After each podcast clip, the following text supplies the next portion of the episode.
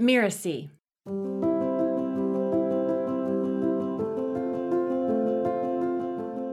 So it's worthwhile when you're looking at a new business model as a new form of technology, basically. What are the downsides of this?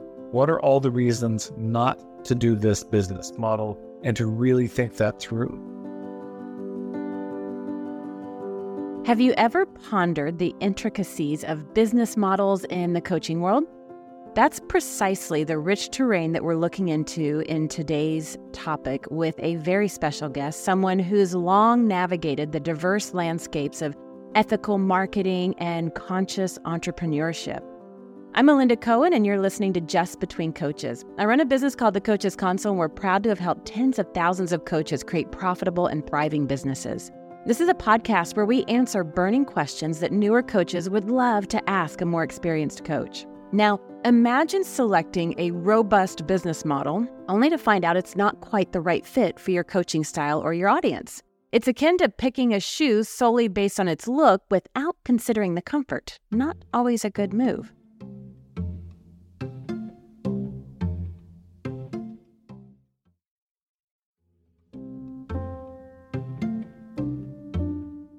And today I'm thrilled to have invited Tad Hargrave, the force behind Marketing for Hippies. He's the author of 16 books and workbooks on marketing. One of his clients even said, Tad is to marketing what Steve Jobs was to Apple. And together, he and I will untangle the nuances of various business models, understanding their strengths and discerning where they might fall short. Welcome, Tad. Thank you so much. Really good to be here with you. I'm excited to have you on the show. I always love the conversations that we get into. And before we dive into the topic, would you just share a little bit of your background with our listeners? Yeah, sure. When I was 18, I worked for a franchise of a leadership development company where I learned a lot about marketing and sales. And some of it was good, and some of it was the pushy, aggressive, hard close material. And I had grown up a hippie, you know, went to Waldorf school and all of this. And then I'd gotten into this whole world of business and pushy sales techniques. And I really had to step back for a bit. Went to all the anarchist protests against the IMF and the World Bank. And finally, I just saw how many of my friends needed help with marketing. And I knew something. I knew enough to know that their ideas weren't very good. And spent the next decade, you know, after the, the little anarchist break, spent the next decade really reflecting on and learning about how to make marketing more ethical and began to see how often we feel like we have to choose. You know, it's either got to be ethical or effective, and it can't be both. And so that's the, I suppose, the, the main thrust of my work is that you don't have to choose. Now, let's dive into our topic today and let's get into business models. And I just want to set the stage for a moment because when we talk about business models in the coaching industry that we're in, or service based entrepreneurs, because we have a lot of consultants, healers, practitioners that listen in as well. There's a lot of business models that come to mind. There's more of a traditional, if I can use that word, a traditional approach is that one on one coaching model. A lot of coaches start with that. Then there's group coaching, some of them will start with that, some will evolve to that, but that's gained a lot of traction as well as online courses. People might use that either to test an idea or as a scalable option. There's membership platforms. There's, you know, one of the ones that we did, software as a service platform. That's really begun to revolutionize how business owners and coaches interact and provide additional support to their clients. So, Tad, how do you want to do this? What would be a good place, a good starting point for our listeners to begin to understand from their perspective which business model should I pick? How do I know? Is it right or wrong? Where should we begin with this conversation? Let's begin with this. I'm curious, how do you define that term business model? What's your understanding of that, those words? I look at it from a couple different perspectives. One way that I define it is from a customer journey experience. What's the flow that if somebody is struggling with a challenge and they come to me for transformation, for a solution, for specific outcomes, what's the journey that they're going to experience with me? And when I mean journey, it could be with free content or free trainings that they receive from me to entry level programs to more intricate programs or offers to high level offers. So, you know, what's that path that somebody would follow so that they can get those outcomes that I'm able to support people with. So I look at it from the customer perspective. And then I also look at it where do I generate my revenue? Like from a business perspective, what are my revenue sources? And understanding that gives me insight into what my business model is. How do you define it? Well, I like Mark Silver's definition. Mark Silver defines business model as just how does money enter into your business? And I would also add and stay in your business. Of course, if we're talking about nonprofit or just a passion project, the structure is going to be different. But when we're talking about business, of course, money is the thing there. So, how does money enter and stay in your business? I think your point is uh, well placed. There's there's two sides to a business model. The other way I might look at business model is it's the structure, it's the architecture of your business. And just like a house, well, a house has an external side to it and an internal side to it.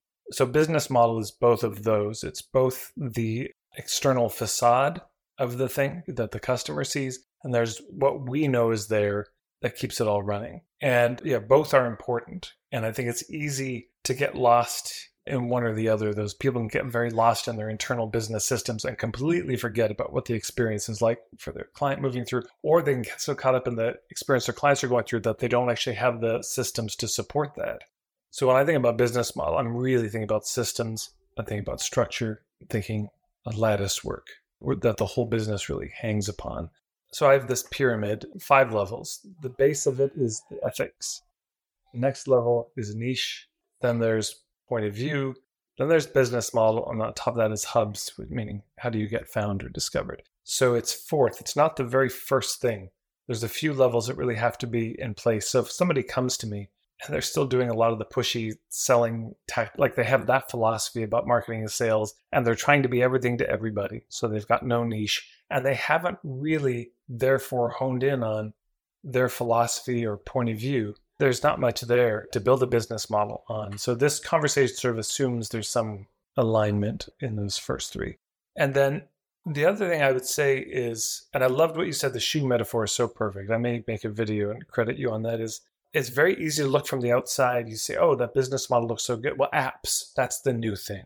You know, or I've got to write a book, that's the thing, or I've got to do guest posting, or I've got, you know, there's a million ways to get clients to work with clients it should be a mastermind. No, it should be a membership. No, it should be a mentorship. No, it should be a school. No, should, yeah. And it's easy to get lost in the glamour of maybe a particular person we see doing it and talking it up, or you know, an ad really hooks us of how it needs to be. And it might look good, but it might not fit you. Nothing wrong with the shoe. It's just it, it may not fit. And so we have to have something that fits us and our nature. I talk about these four S's of business model, like a Venn diagram of these four, and they all matter. One is that the business model has to be safe. And I mean that in two ways. One, it has to be safe for them to approach us and check us out. There has to be something in the structure of our business that allows somebody to not have to interact with us at all, but still learn about it. So, of course, this is a lot of the, the pink spoons. You know, people might talk about the freebies, the, the videos, the articles, the quizzes, the audio, the podcast, just where they can learn about you, get a sense if they like your vibe and your point of view but it should also be safe for you because uh, people have a lot of fears in their business and um, fears of being seen. And if you set up a business model that asks you to do things that are terrifying for you know you're terrified of public speaking and then you say oh i've got to do signature talks live in person you know or my business model will be going to networking events but you're a really huge introvert that's not safe for you it's not going to be able to work so safety is number one second is it needs to be sustainable for you it's got to be something you could do consistently over time. It's going to generate the revenue that you need. People fall so short on this often. It's not uncommon to sit down with somebody and say, okay, if you were full, if your calendar was full, would you be making enough money? And they realize no. Even if the business model worked, it's not sustainable. So the, there's that's a structural issue, not a marketing issue. And then it needs to also be simple. Some business models get too crazy because people see all these ideas out there, and so I'll do all of them. I'll have a membership, mentorship, and that, and both of those will have three levels each. And then I'm going to have an app, and then I'm going to, and people just can burn themselves into the ground by trying to do everything. So the business model ideally should be very, very simple, not too many moving parts, um, not too few, but you know just the right amount. Simple, not simplistic. You know, simplistic business model is I've, I've built it. Here's my you know two year coaching program. Who wants it? That's simplistic.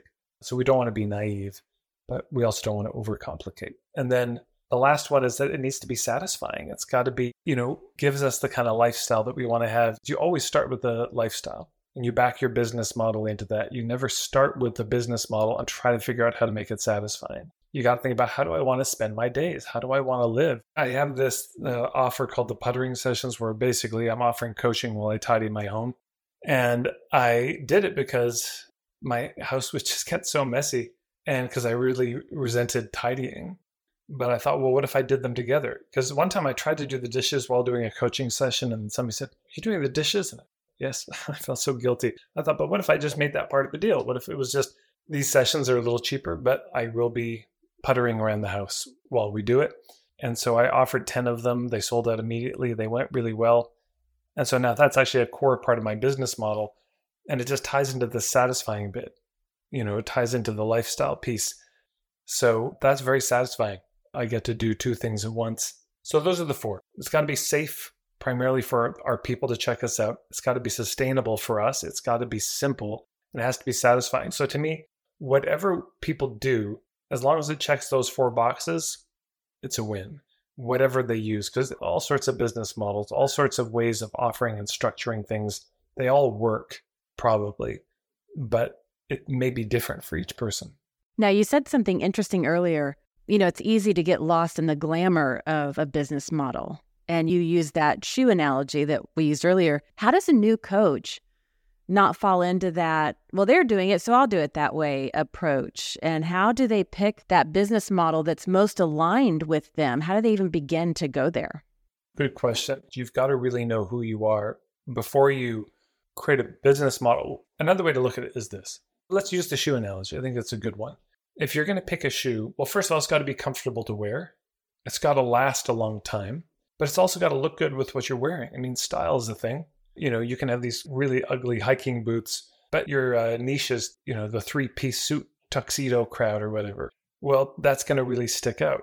So that's not going to work. So it's good to know who you are. But a lot of times people don't actually know who they are. And so they get into a coaching business. And it's the same with permaculture. It's the same with yoga. You know, it's oh, this can help everybody. Oh my gosh, the world is my oyster. Then somewhere along the line, somebody says, we go, focus on your niche. So they think, oh, that means I have to just pick a particular crowd, which of course is not necessarily what it means. You can have a niche that feels very fulfilling, and I'm helping people in the same thing I struggled with before, and I've got a very clear point of view about it. But then because they don't really know themselves, if you're a quiet, shy person, that's probably the vibe of your business. And then your gifts give the shape of it, give the structure to it. So sometimes people don't know what their nature is, they don't know what their gifts are, and a few other things about them for example, I used to lead summer camps, youth environmental and social justice summer camps, which was a lot of holding space for people to share and just listen. And I'm not very good at that, at the scanner, you know, the holding space. I got better at it, but I just wanted to talk. And so then I realized, oh, you know, I can teach workshops. People actually pay to hear you talk. I can talk as much as I want if I'm teaching a workshop. So that suited me better. So if you're feeling stuck around the business model. It may just be that you need to get to know yourself better via whatever assessments or tools, human design, astrology, whatever works for you, a disc model. It's worth, you know, delving into that and then looking at what is the structure that's going to be most supportive of my nature.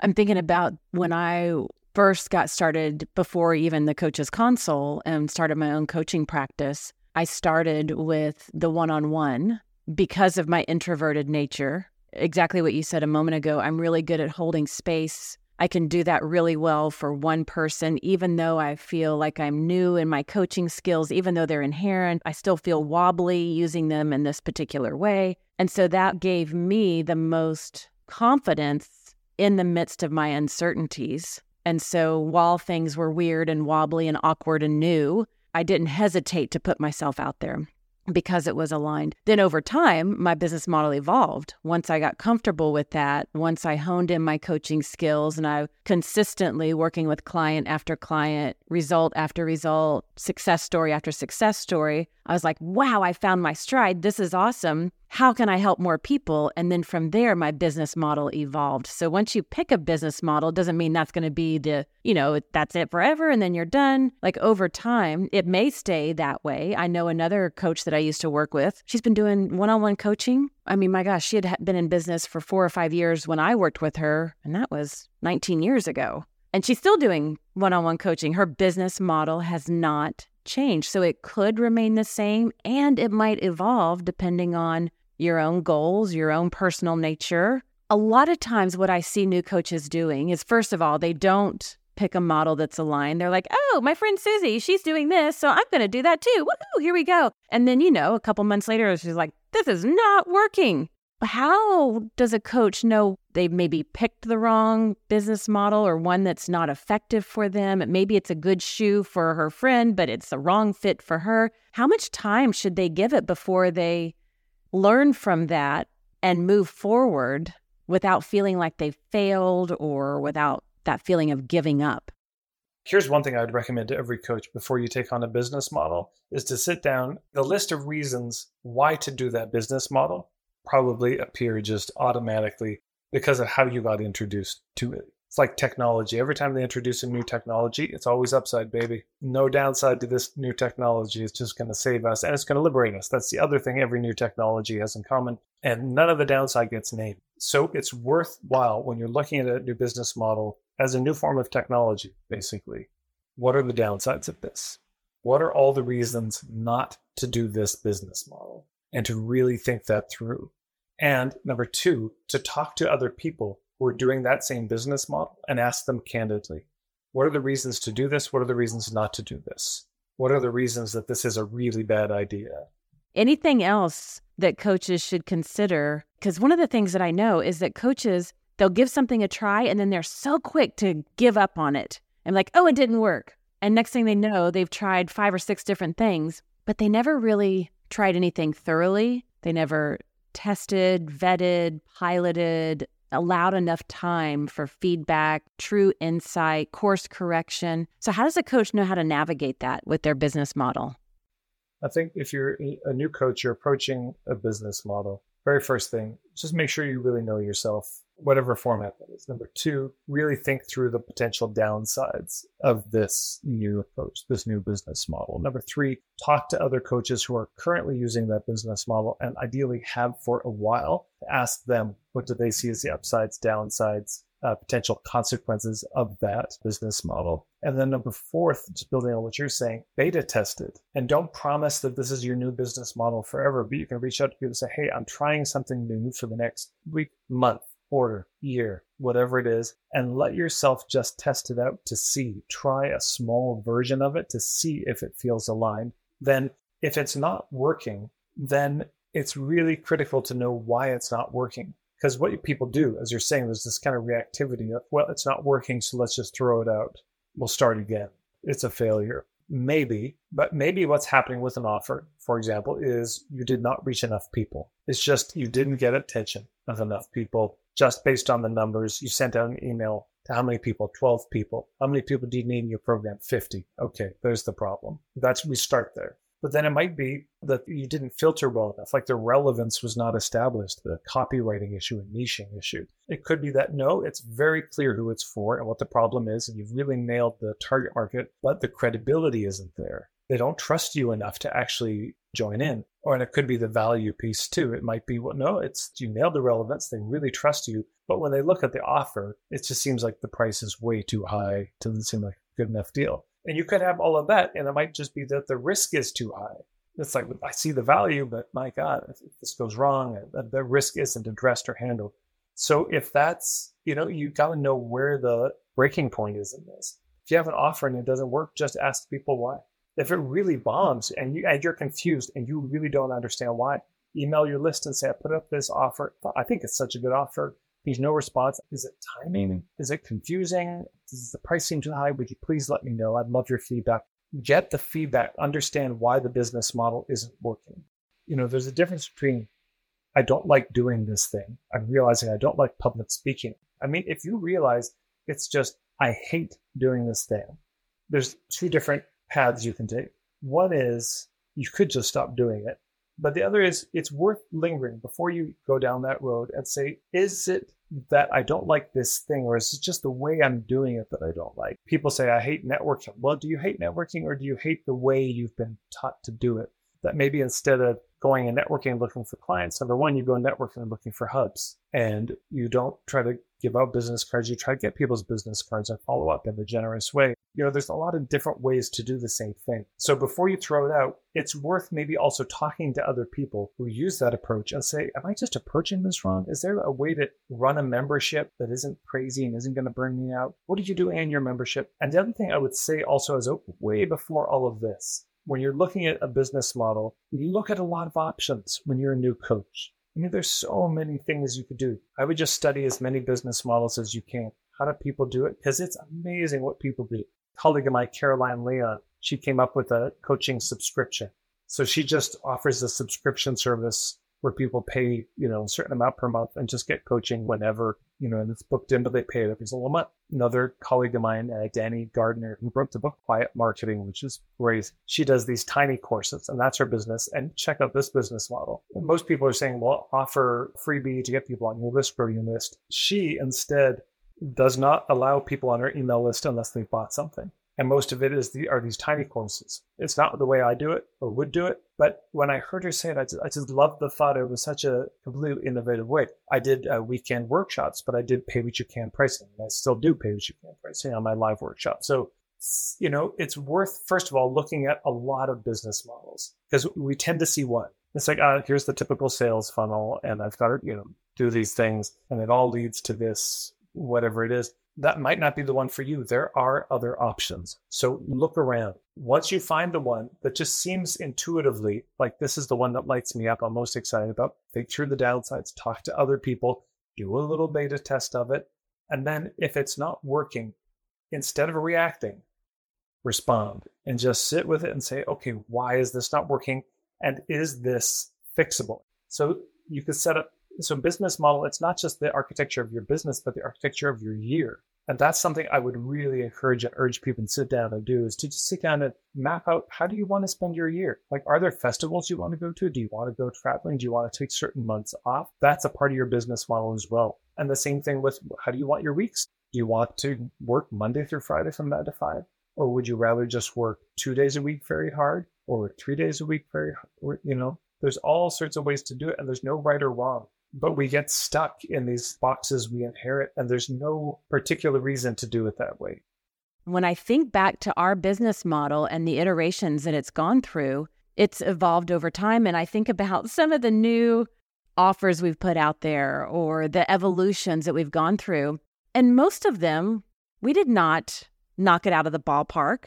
Most of them went through three iterations before we could have enough intel and knowledge and insight to answer that list of did we reach people? Was there relevancy? Was there credibility? That whole amazing list that you took us through, it really took three iterations. And then for some of them, we're like, uh, that's a miss. We'll mark that off the list. We won't do that again. And then some of them, we finally found our stride and we're like, yes, this is it. And then we could just push on the accelerator and off we went. And so it's, it really does take that blending of the self knowledge combined with the outcomes combined with how can you reach your customers. And I know another personal thing, I think this is smart for any business owner, but it's probably just because it's my own personal approach. With the business model that we took, you know, at the beginning of this conversation, one of the ways that we define business model was how does money come into your business? What are the revenue sources? And as a business owner, I was never comfortable with any one business model being greater than 50% of the revenue coming in. So when we had our different offers and programs, whether it was our coaches console technology or our online course or some of our group programs or whatever we were offering, whatever income we generated from that was never more than it was always less than 50% of the overall revenue because I have so many colleagues that when they promote one offer, if it's a miss, their entire lifestyle gets turned upside down because of the negative impact. And so that was an important comfort level for me as a business owner. And it just goes back to that self knowledge piece. What are you comfortable with? Some people are more comfortable with bigger risks. And I was like, nope, that's not me. I want to put my head on the pillow at night and I want to sleep soundly without the stress keeping me awake. And that's what that looks like for me. Any comments about that? Another way to think about it is it's the ecosystem of your business. And so it's the simplistic business model, which is good to start with, is the sales funnel. But then the very next thing you need to think about is how do these things all connect to each other and relate to each other? And how do they feed into each other? It's common that people will do a signature talk, an intro workshop, and then quote unquote forget to share what they have outside of that. So you know, people say, well, I just forgot. No, no, you forgot the first time. The first time you forgot. Second time, that was a choice because you didn't build a system in structurally in the business model. So you go to somebody's social media account, you go to their Instagram, but there's no like link in bio. You can't really find anything uh, out about them. And they make it very hard. It's like there's no paths through the woods. It's all just underbrushing. You just sort of have to listen and hope you hear where they are next rather than making it very easy for them to find you and very easy once they found you to figure out what is the next thing. I mean, I've gotten to so many websites where I can't figure out how to work with them or what they do. Usually, you got to connect everything to everything. Another thing that I see a lot of new coaches is that they're in this getting started to get started and they're doing that, you know, getting ready to get ready for one or two years because they are believing they have to have the entire ecosystem before they flip the switch and really go for it. And there might be situations, there probably are, where that is appropriate and okay. And more times than not, it's an evolution that happens. It doesn't have to all be built necessarily right from the get go. Impossible, too. I mean, and unwise, because if you're going to try to start with a robust ecosystem like that, you just don't know how to maintain it. It would be as if somebody said, Hey, I have this flower garden. It's 35 acres. It's taken me uh, 50 years of my life to build. I'm going away for the weekend. Could you take care of it? You have no idea how to take care of that. You have no idea. Start very, very simple. And you, so then you start with the thing that's going to be most exciting for you to do. So maybe that's, I'm going to do a lot of talks. Maybe I'm just going to give a lot of free, you know, one-on-one sessions out kind of as I go. Maybe I'm going to attend the best networking. Maybe I'm at the festival. Whatever there's a lot of ways to do it. But yeah, you start with something very simple that you can do. And also, it should be said, is a lot of people jump into the business hoping it's going to, it's just like they leave their job too soon, basically. You know, there's, let's say, four stages of business. I got this from Mark Silver. He got it from somewhere else. But, you know, stage one is this, the creation phase. And your, your business is like a little sapling. It's just coming out of the earth. It's so green and you can't hang anything on that yet. It doesn't even have really the woody growth around it. And at that point, you're changing a lot. You're experimenting. You're trying a lot of things and you're growing very fast. And the ideas are coming fast and furious. And you're not sure even what you're going to look like because you look so different. And at that point, so you can't hang anything on it. You cannot sustain yourself. This is the experimentation time. This is where you have a full time job or at least a part time job or you're living on savings, or your spouse is supporting you, but the business is not supporting you. Stage two is uh, this kind of concentration phase. The concentration is where now you're starting to think about your niche, starting to think about your business model. You don't have to totally dial it, but you're, you're moving in that direction. And now your cash flow is up and down, up and down as a real roller coaster because while you're working with clients that you finally got, you don't have time to do the marketing. So then it dries up. And then, oh, I got a market. So you work on the marketing, but now you don't have time to work with clients because you're so busy. You know, and it's it's like this. But you might have some part-time help, maybe one person part-time, and that's it. Stage three, momentum. And this is where the cash flow is really smoothed out. You had your business model largely set up. You've got the systems. It's working pretty great. You maybe have a few people you've hired. Everyone's getting paid well. Life is good. And then stage four, most people don't want to get to stage four, but that's the sort of enterprise level where you are now not just an entrepreneur, but a business owner. And at this point, business model is kind of everything. And you have the systems and the checklists and the policies and procedures manual, and you could sell the business. It runs well enough you could pass it on to somebody else. And so it's one thing is it usually takes about three years to get from stage one to three. Well, three years with real focus and probably getting some help, but it's still about three years. It takes some time. So to expect to get to that phase of momentum and groove in the first year is madness. And a lot of people, I see it, they leave their job and then they just, they put all this burden on it. And, you know, at stage two, you can have a hammock. At stage three, man, you have a hammock and you can, you know, the tree is really big and you can probably have a few hammocks on it and it can support, you know, and, and stage four is more become a forest of trees. very solid, but it takes time. There's no way to rush the growth of a tree any more than you can digest food faster. You can, yeah, you just can't. So let's summarize some of the things that we've talked about regarding the topic of business model. We kicked it off first by defining business model. What does that mean? Because a lot of people, I mean, could mean different things to different people. You gave us a great pyramid of where business model fits because it's not the first thing that you come up with, and we kind of put it into a perspective. And I love when you shared with us that it's easy to get lost in the glamour of a business model and while a business might look good for somebody else, it may just not be a fit for you. It may not be aligned for you. And that's when you took us, as you were just sharing, into the four S's of the business model. And I love that Venn diagram that you gave us the safe, sustainable, simple, and satisfying. And how you gave us the tip always start with lifestyle and then back into it because when you create it from that way, consistency is going to be an easy thing, even though it might feel new or awkward or uncomfortable, or you might have doubts or trepidations when you back into it and it's built around your lifestyle and yourself, it's easier to sustain.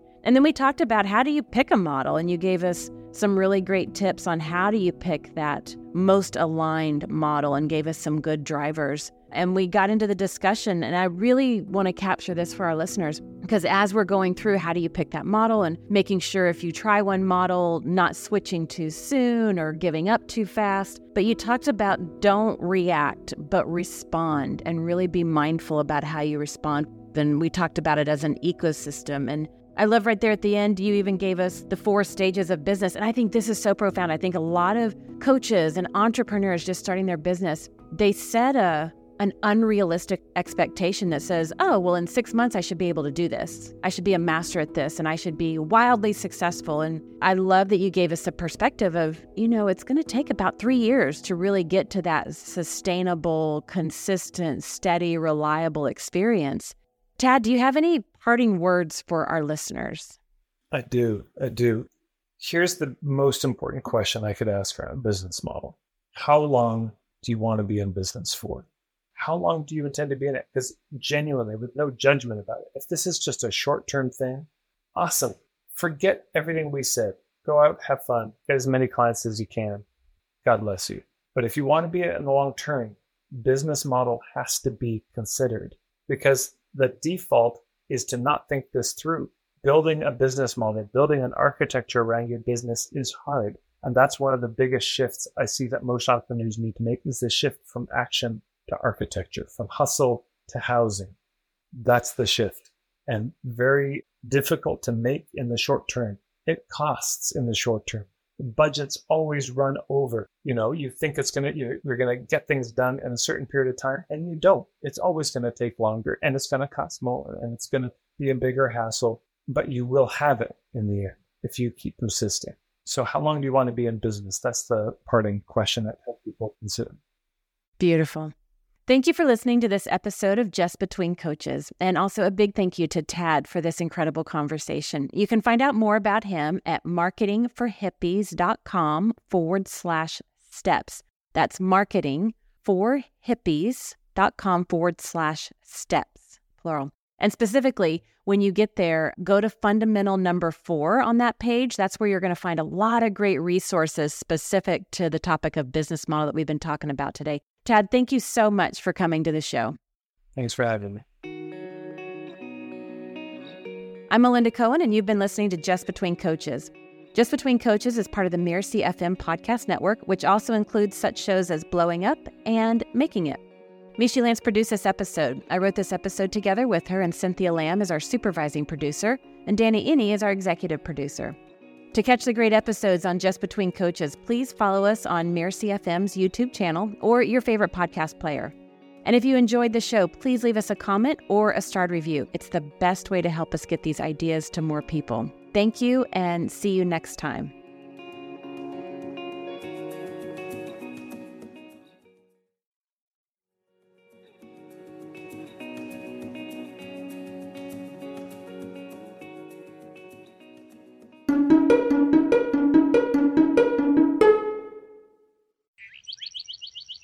Mirasee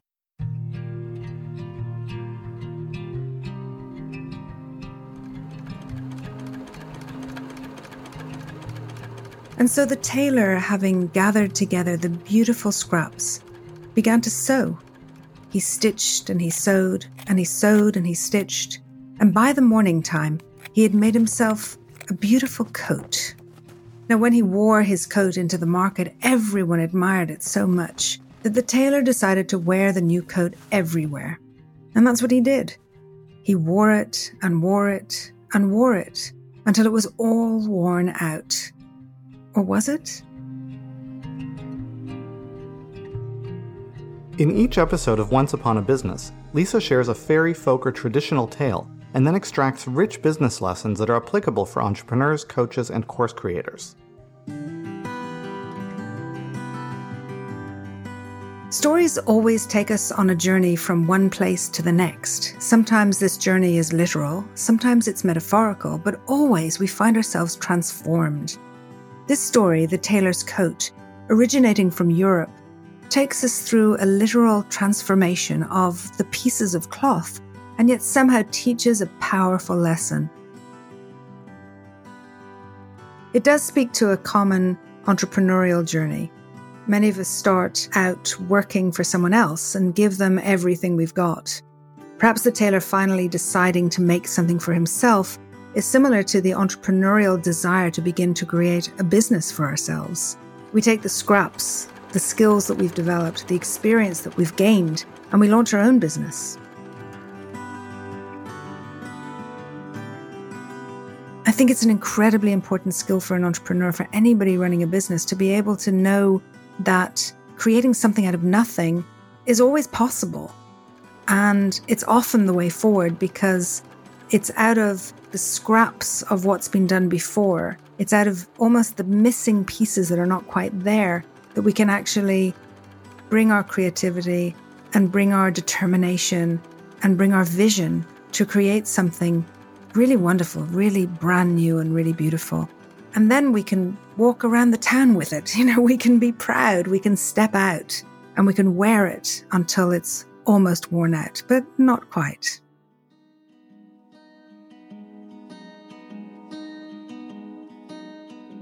To hear more of Lisa's stories and learn the deep lessons they carry, make sure you subscribe to Once Upon a Business wherever you get your podcasts. We'll see you every other week with a brand new episode.